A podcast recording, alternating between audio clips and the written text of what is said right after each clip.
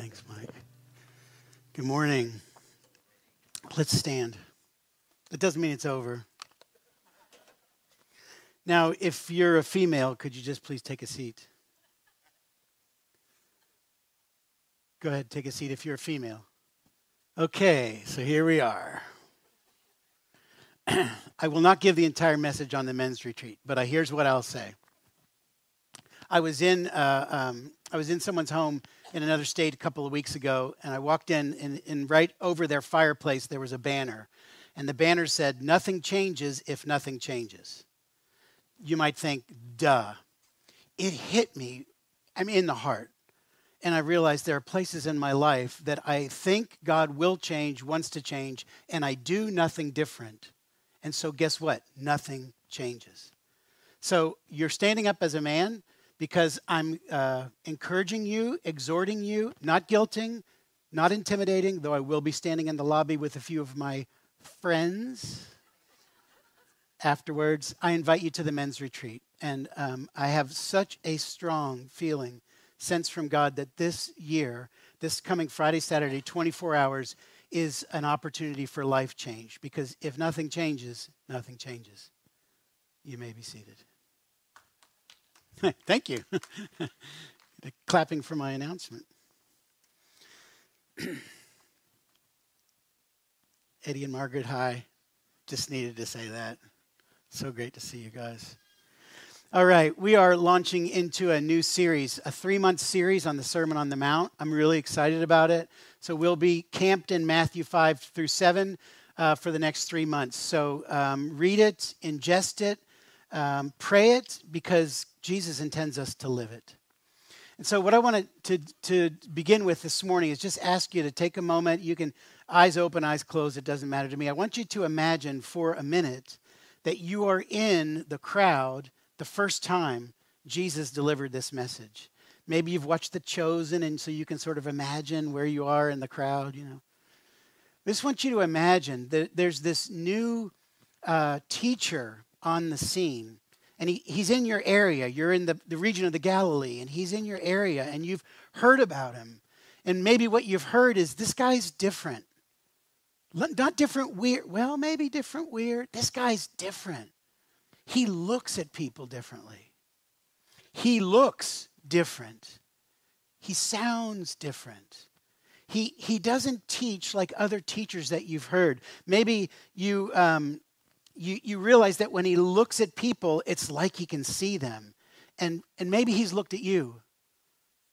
And you recognize when he looks at me, I feel this strange mixture of terror and love. And you're unsettled. Maybe you've been following him for a time, or you're just a part of this kind of spontaneous flash mob that realizes all these miracles have happened. And now this teacher is, is, is walking through your village. He's walking in the area. Someone says, Hey, he's on his way up the mountain. He, he's got something to say. And something inside you, like, I think I want to go. I, I never thought of myself as one of those types, but like, I want to hear what this guy has to say. Maybe you, you, you you can imagine you were one of those in the crowd when he did the miracles. You saw demons leave people, you saw sick people get up, you saw people that you knew were not well be made well. Maybe you heard his voice and something jumped inside your heart. Maybe you actually think, I think I saw a miracle. I mean, I was far away, it was in the back, but I think God showed up right there. And something inside says, Follow. And he begins to talk. But even as he's talking, your mind is reeling because he's saying things that just don't make any sense. They don't match up with what you, what you learned in Hebrew school. They don't even match up with the, the God you thought you understood from your parents. And you're just kind of shocked and you're thinking to yourself, what could this mean? What could this mean for me? So, with that sort of in your mind, listen and hear Matthew chapter 5, verses 1 to 12. This is the word of the Lord. Now, when Jesus saw the crowds, he went up on a mountainside and he sat down. And his disciples came to him and be, he began to teach them, saying, Blessed are the poor in spirit, for theirs is the kingdom of heaven. Blessed are those who mourn, for they will be comforted. Blessed are the meek, for they will inherit the earth. Blessed are those who hunger and thirst for righteousness, for they will be filled. Blessed are the merciful, for they will be shown mercy. Blessed are the pure in heart, for they will see God. Blessed are the peacemakers for they will be called children of God. Blessed are those who are persecuted because of righteousness, for theirs is the kingdom of heaven.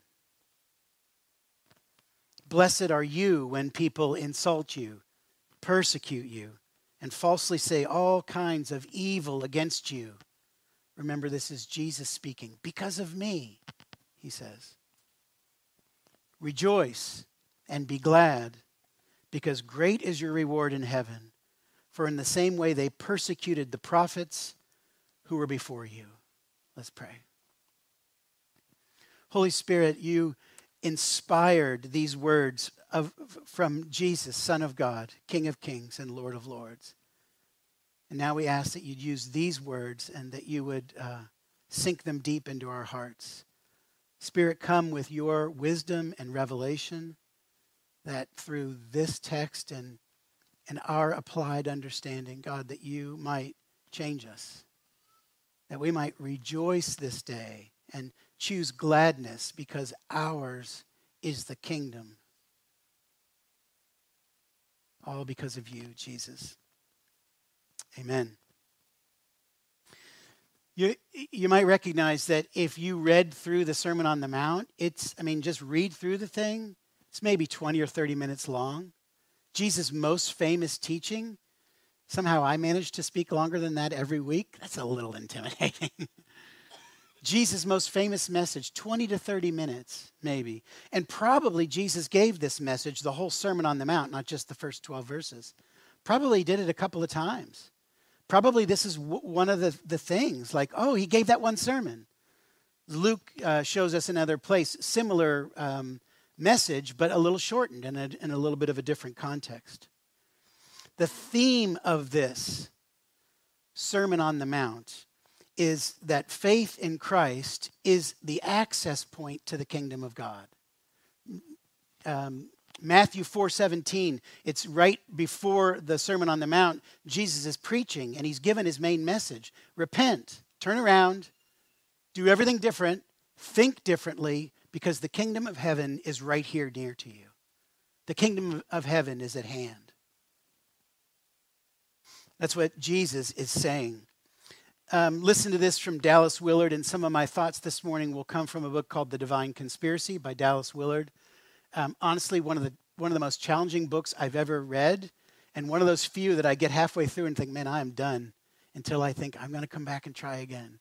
But this is what he says about the Sermon on the Mount.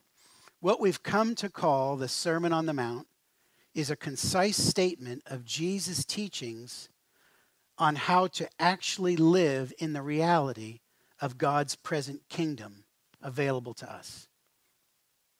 From the very space surrounding our bodies, it concludes with a statement that all who hear and do what he says in this message will have a life that can stand up to everything. That is a life for eternity because it's already in the eternal. You know, when Jesus came to earth, he brought eternity to, the, to time. He, he stepped out of this realm of living outside of time and he entered time. And one of the things that Jesus said to people, which blew everyone's minds, is the eternal is upon you. So the, in the New Testament, we don't see eternal life begins when you die. John 17, it says eternal life is this to know you and the one you sent. If you know Jesus, you're in eternal life. Now, I promise it gets better after the body goes away. Thanks, Nick. A little chuckle there. I needed that. But this is eternal life, which means there's more than you're currently experiencing. Because the, the message of Jesus is the kingdom of God is open to us. I mean, it's open, it's here. The imagery Jesus uses is it's at hand. Almost like Jesus was saying, if you touched me, you've touched heaven. Because guess what? If you've touched him, you've touched heaven. Remember that this message in the original context, Matthew 5, was for the commoners. So, welcome, that's us. We're the commoners. Yeah, his disciples were there, the chosen ones, the ones that look particularly stupid through most of the Gospels. Those ones were there. But this is right after Matthew chapter 4. Jesus does all these miracles, all these things happen. And then he walks up the mountain, and all these people follow, and his disciples sit down, and Jesus begins to teach the commoners. This is for us. And he gives this single message. Uh, you've got to believe Jesus wasn't just winging it, but it was crafted with a single purpose. Because he wants people to understand that there's hope and that realistically they can uh, live a life in the kingdom that's different than the, than the life, life in the world because the kingdom is present in the king. Because Jesus has come, everything changes. And that's what he's wanting to communicate. So it's important that we interpret the separate parts of the sermon in light of that main message that Jesus gave back in Matthew 4, maybe a half an hour earlier or whatever. Repent. Turn around. Look a different way because the kingdom of heaven is near. And it's almost like he's saying, right here. Jesus is not giving us new laws in the Sermon on the Mount. It's really important that you hear that. And especially these first 12 verses. Um, and I'm going to say some things that th- this might sound different to you, but give me a chance. I think it'll make sense to you at the end. Jesus isn't giving a new set of laws as if he's saying, You heard the Pharisees' laws? Those are hard. Now let me really tell you how hard it is. I don't think that's the point. I think what Jesus is saying is, You want to know what life looks like in the kingdom? It's completely different than the world. That's why Dallas Willard calls his book about the Sermon on the Mount the divine conspiracy. Like, this one is going to mess with you. This turns the whole kingdom upside down. This turns your world upside down if you take it seriously. And so, what Jesus is doing in the Sermon on the Mount is he's helping us to understand the true meaning of the application of God's word under the rule and reign of Jesus. It used to be, you know, swallow your spit on the Sabbath and you get tossed. I'm just making it up, but do one thing wrong and you're out. And Jesus goes the other way and says, you know what? No matter what, if you come through me, you are in. And you being in means I'm in you. And me living in you means everything changes. I mean, this is a radical shift for the people of God hearing this message in the first century. Jesus is answering some of the basic questions that every philosophy of life has to answer. What does it truly mean to be blessed? In other words, people that are in a good spot, what's the good life look like? He answers that question in the Sermon on the Mount. Um, what does it mean to be a good person? Like, what does a life of virtue look like? It's a common thing that philosophers in the in the day would be asking, and Jesus answers that. Here's what the good life looks like. Here's what true virtue looks like. I was um, in a uh, doing a wedding in another state a couple of months ago, and I was talking to someone um, who was not a part of our vineyard church, and they were saying, "Well, what kind of church are you?" And it's a hard one to explain sometimes, isn't it? Like, what kind of church are you? Oh, you ought to just come. it's hard to hard to explain a little bit.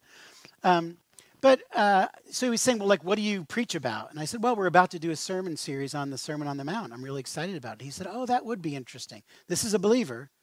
And no judgment. I'm just telling you, here's how some people look at it. He said, Oh, that would be interesting. Of course, Jesus doesn't mean us to do any of that stuff. I'm like, Tell me more. He said, Well, I mean, I think clearly, you know, that the, those Beatitudes and all that stuff. I mean, what Jesus is pointing out is that it is so hard to keep the law. None of you could do it. You're all a bunch of failures. And that's why you really need Jesus. I can agree with the that's why you really need Jesus part. but it's really hard for me to believe that Jesus spent this time and this effort just to tell everyone, guess what? You can't do it. Try, you can't. Ha. I don't think that's the attitude of Jesus. No condemnation for those who walk in that as an understanding. I just think Jesus is doing something completely different. I think this divine conspiracy idea is the right idea. I think Jesus is subverting the order of the day and saying the way you thought you would get in with God by doing all the right thing and hanging out with the right people, Jesus is saying, I'm here to show you it's not about hanging out with the right people. It's not about doing the right thing. It's about being reconnected to the Father in heaven. And if you want to come my way to the Father in heaven, I will show you a whole new way of life, and it's going to look funny to the world. And how many in here can testify? You live your life following Jesus, it looks funny to the world. It does. So Jesus is turning everything upside down. He's flinging wide the doors of the kingdom, open to everyone. And these first 12 verses are key. I, I, think they are the, the most difficult to understand in the context of Matthew 4. And so I'm going to spend some time on these first 12 verses this morning because it's key that we understand what Jesus is saying with these verses so we can understand the context for the next three months of, of sermons, which is what does life in the kingdom look like? So, the blessing of God, Jesus is saying, is not promised because of these special conditions. Hear that. You're meek. If you're, if you're meek enough, you get the kingdom. If you're poor in spirit enough, you get the kingdom. If you're persecuted enough, you get the kingdom. Some of those things might be true, that those are symbols of what it looks like to be in God. Jesus says you should be meek. But Jesus is not laying out a new law in the Beatitudes. Jesus isn't saying if you'll just do this enough, then you'll get into the kingdom. Because if, he, if he's doing that, he's just bringing a new legalism. He's just, he's just bringing a new way to sort of get in by doing the right thing or acting the right way. So if, if you've ever read through or listened through messages on the Sermon on the Mount, you're always, you're probably perplexed and you're thinking like, this one doesn't sound good. I don't think I want to aspire to this one. You know, almost like no one's persecute, persecuting me. Maybe I'm not a Christian. I better do something awful and get persecuted. The blessing comes because you're in the kingdom of God. The blessing comes because Jesus is saying, any of these things that are happening, no matter what, if you're in the king, you're in the kingdom. And the blessing of God is you. Why? For you. Why? Because you're in the kingdom. Not because you're meek, not because you're poor in spirit, not because you're persecuted, not because you're, you're, you're, you're, you're pure in heart, but because you're in Jesus. So, Dallas Willard again, he says the Beatitudes simply cannot be good news if they're understood as a set of how to's to achieve blessedness. They would then only amount to a new legalism. They would not serve to throw open the kingdom, they'd do anything but. See, we start trying to squeeze ourselves into a new mold to gather favor from God. They would impose a new brand of Phariseeism and a new way of closing the door to the kingdom, as well as some very gratifying new possibilities for the human engineering of righteousness. Aren't, don't we tend towards that? I mean, I'm all for a book on new and new uh, new human ways to engineer righteousness. Give me ten how tos. I love that. But that's not what Jesus is giving in the Beatitudes. It's not eight steps to a blessed life. It's more like eight conditions which might make it look like you're not accepted by God. And Jesus said, in spite of the fact that you see yourself there, God loves you. He sees you, and yours is the kingdom. He's subverting the, the world's order. One other thing I'll, I'll throw out if you think about this as a sermon by Jesus, I recognize he probably didn't do it the way we do it.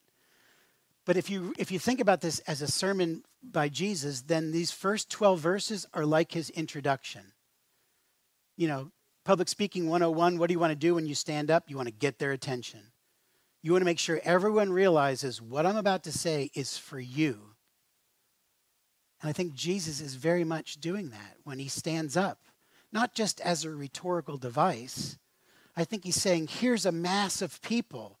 How can I help them to understand that what I'm about to say is for them? And he begins to list off some conditions of life, some circumstances that probably people were experiencing and feeling like this must mean I'm outside the kingdom. Something's bad. And Jesus says, No, you're in.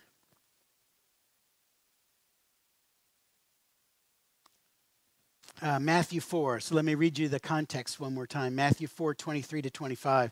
Jesus went throughout Galilee, teaching in their synagogues, proclaiming the good news of the kingdom, and healing every disease and illness among the people.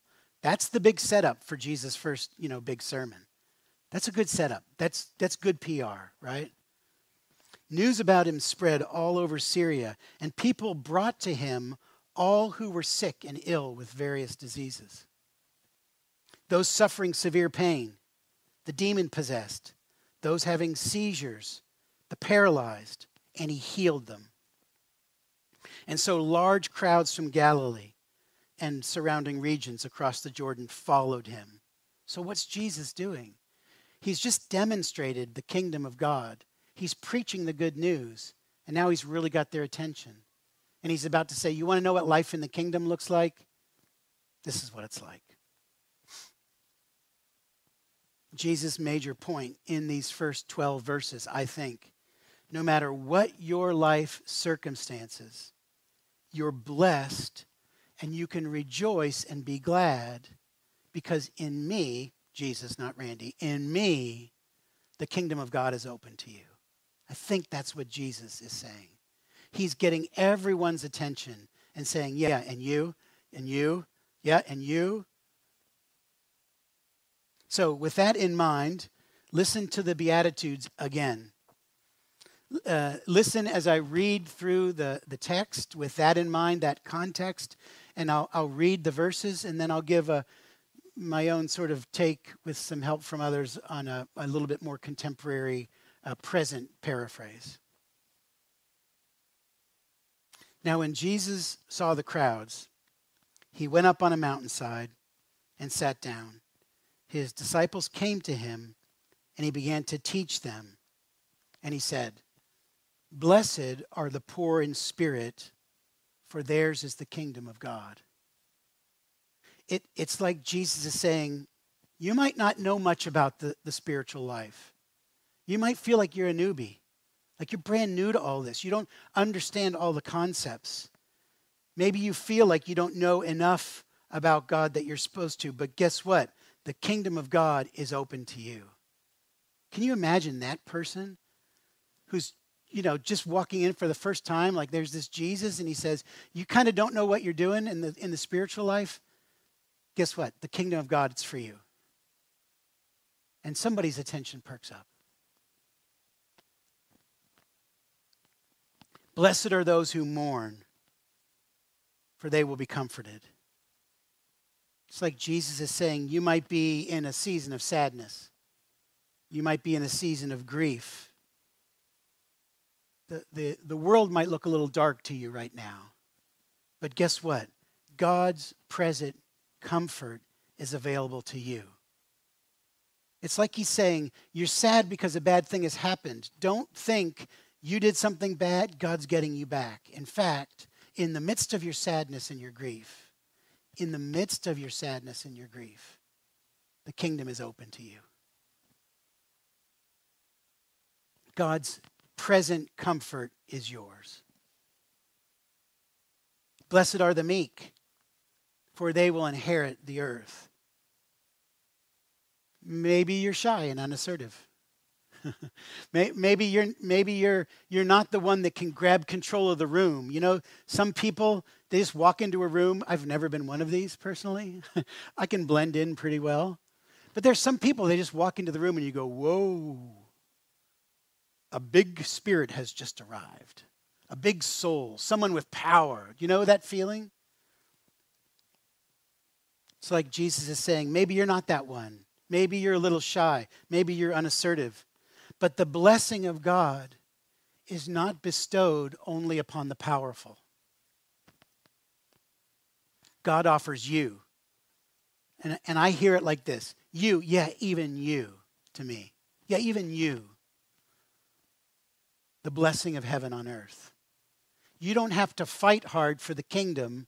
Jesus did all the hard work, died, rose again. Yours is the kingdom.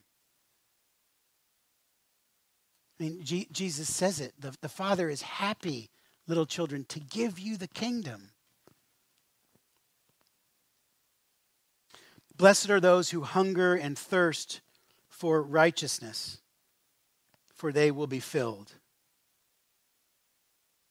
Now, it's good to hunger and thirst for righteousness. But I think what Jesus is saying is maybe you feel wrongly treated.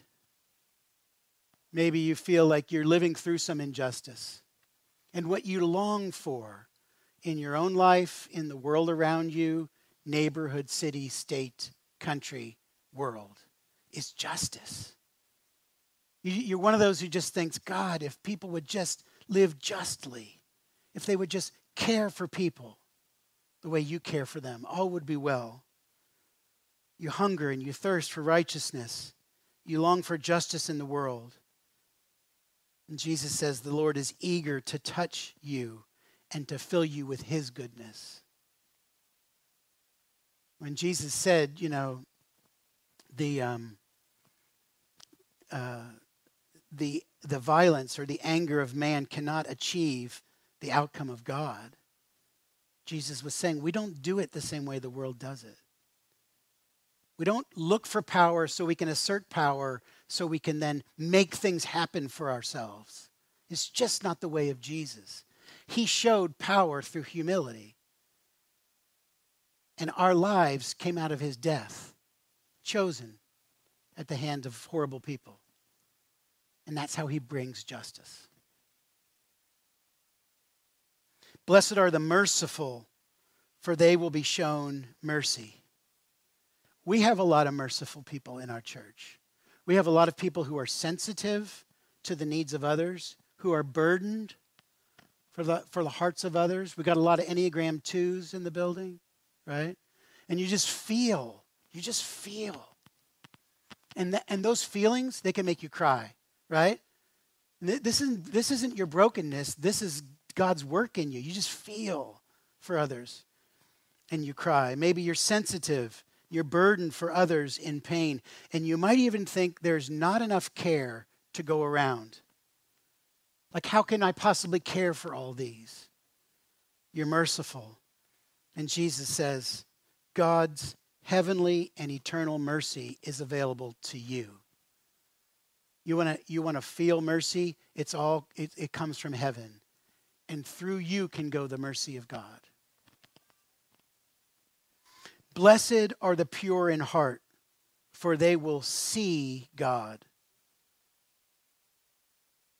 Maybe in your own self, you feel like, you know, I'm a pretty good person. Like, I, I really want what's good. I, I, don't, I don't tend towards the evil. I just, I really want from God what is good.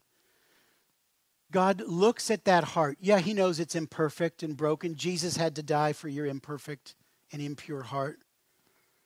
But it's like Jesus is saying God sees your heart and he wants to know you intimately. In fact, God sees your heart and wants to call you child, wants to call you son, wants to call you daughter. You belong. Blessed are the peacemakers, for they will be called children of God. Maybe you're one of those that gets caught in the middle of conflict trying to make peace, and what you end up with is everybody mad at you. I do a lot of marriage counseling. Sometimes I think, I guess I've known I've, good, I've done a good job if both sides are mad at me, because at least they're together.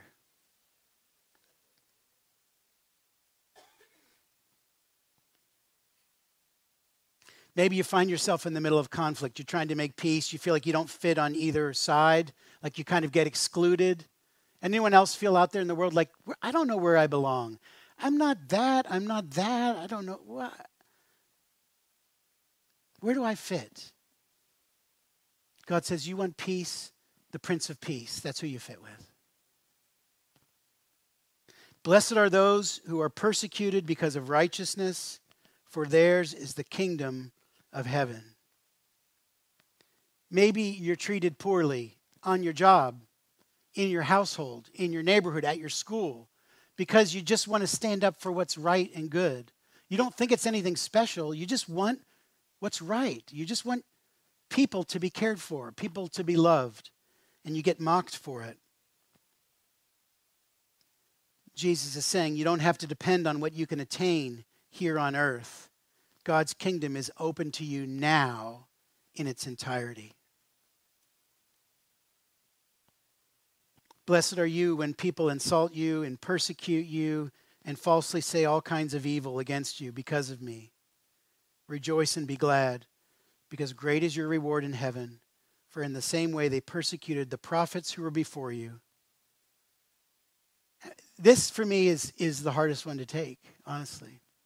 Because Jesus is saying, You're persecuted because of me. They say bad things about you. You're treated poorly. Here's what I want you to do smile. that just doesn't feel right, right? Rejoice. Be glad. God's right in the midst. He's right there with you in it. Don't be surprised. Don't be encouraged. In fact, Jesus says you're in good company.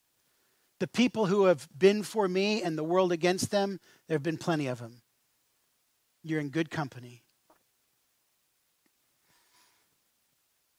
Jesus is communicating to us that in spite of our circumstances, those things in our life that might feel like, you know, if God really loved me, this wouldn't be happening.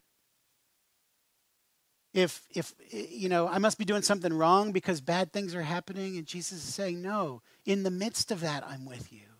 In the midst of that, you're blessed. The word means happy. I mean, that's weird. In the midst of it, you're blessed. You're known by God. God's right in the midst of it with you. You have a king that you can trust, and you'll be rewarded in eternity for what you're walking through right now. So let me just ask a practical question as we close. You think through those beatitudes, through those circumstances. Where are you today? I mean, if, if Jesus was speaking to the commoners 2,000 years ago and the message applied to everyone, it probably applies to us too very personally. So, where are you this morning? A little ignorant in the spiritual life? Sad? Grieving? Shy? Overly shy? Painfully shy? Scared? Fearful? Living out in your life the sense of injustice and longing for justice, but not knowing how to make it happen? Sensitive burden for others, longing for what is good, caught in the middle, in conflict, getting slammed, misunderstood. Who, who else in this room like detests more than anything else being misunderstood? Man, that just there's nothing that brings out violence in me. like, no, you don't understand. Jane's not here this morning, so we won't have any more stories. You feel like an outsider? You feel like an outsider? Do you feel rejected? Do you feel abandoned? You feel like I don't fit anywhere? And Jesus says, Rejoice, be glad. There's a reward coming for you from the Father in heaven, and you are not alone. I mean, a- after all that, 30 minutes of me going through all that, you know what the big action point this morning is? Rejoice. That's the big action point. Not do something more, not figure your life out, not like, you know, I'm really going after him this time. I mean, there are times for rededication, there are times for using your empowered will to choose righteousness. That's all good things. But I think the invitation of Jesus this morning is let my grace fall upon you. Blessed are you, wherever you might be, if you're in me because yours is the kingdom. Rejoice and be glad because yours is the kingdom. Where do you find yourself in the message this morning? So I'm going to close in just a minute. I'll ask the ministry team to come up, but I want to pray for us. But I want to I want to ask some questions. So if you just close your eyes, and we'll go right into practical application of the message. And I'm just going to take a few minutes and let the King of Heaven speak. Consider with God now what's the good news of the kingdom to you this morning? What's the King saying to you this morning?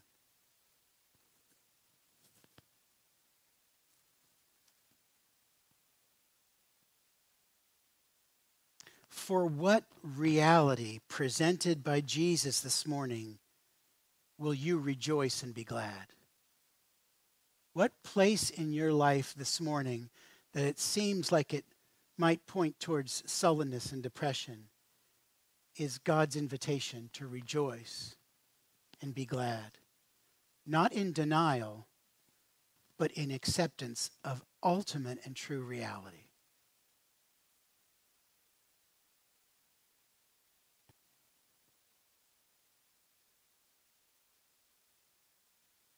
What does it mean to you this morning that in your current state, Jesus calls you blessed?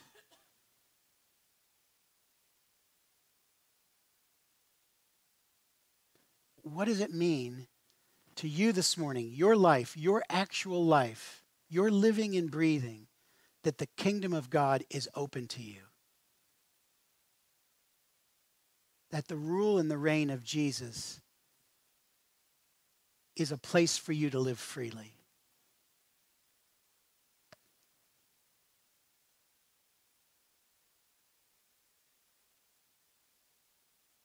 What does it mean that right now Jesus is promising his presence to you?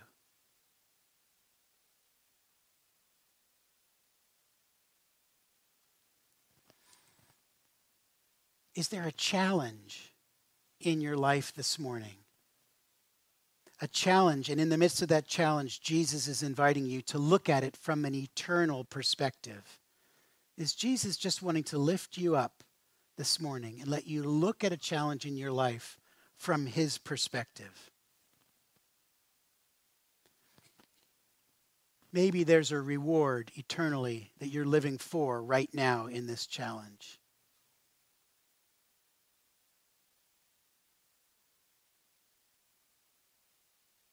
Is there a long term work that God's doing in your life right now in the midst of it? Can you see from God's perspective? God, what are you doing in my heart this morning through this? How are you forming my soul? What character trait in my life are you highlighting here, God, that you just want to smother with your goodness and your power?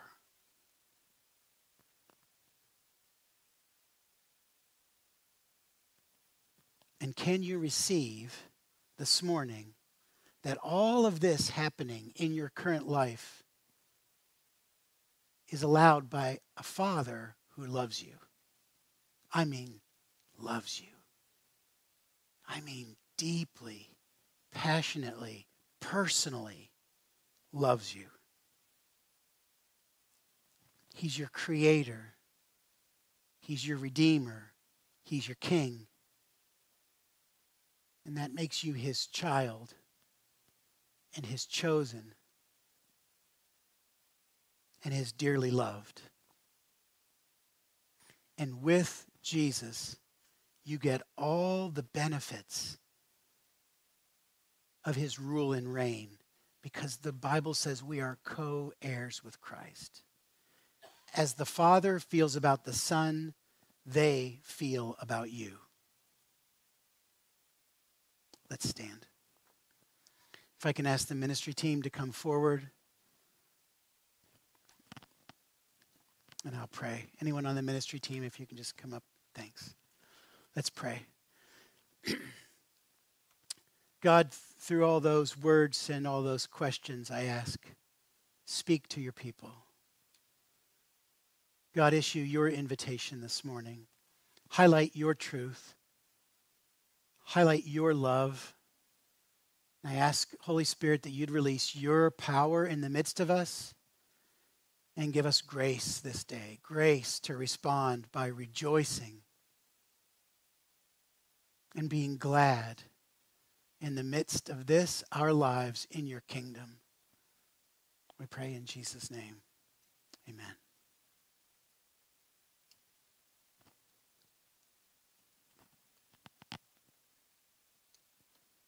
Hi. I got a text during church from your wife, Jane, um, and she feels like God is obviously so present, but He wants to do miracles this morning. He wants to release miracles for us, and there's no qualifier on to what that means. That's between you and Holy Spirit, and that He, God, is excited to release goodness into each one of us. So if that resonates with you, if that's um, something you're desiring, come see any of us on the team, and uh, we will pray with you and for you. If you want prayer this morning, you want to just be in God's presence, you're welcome to come and kneel or stay at your seat or come forward and have someone pray for you. Whatever your issue or desire or need might be. I'm going to um, walk out and be at the welcome stand and talk to any men who want to talk about the men's retreat. I'll be kind.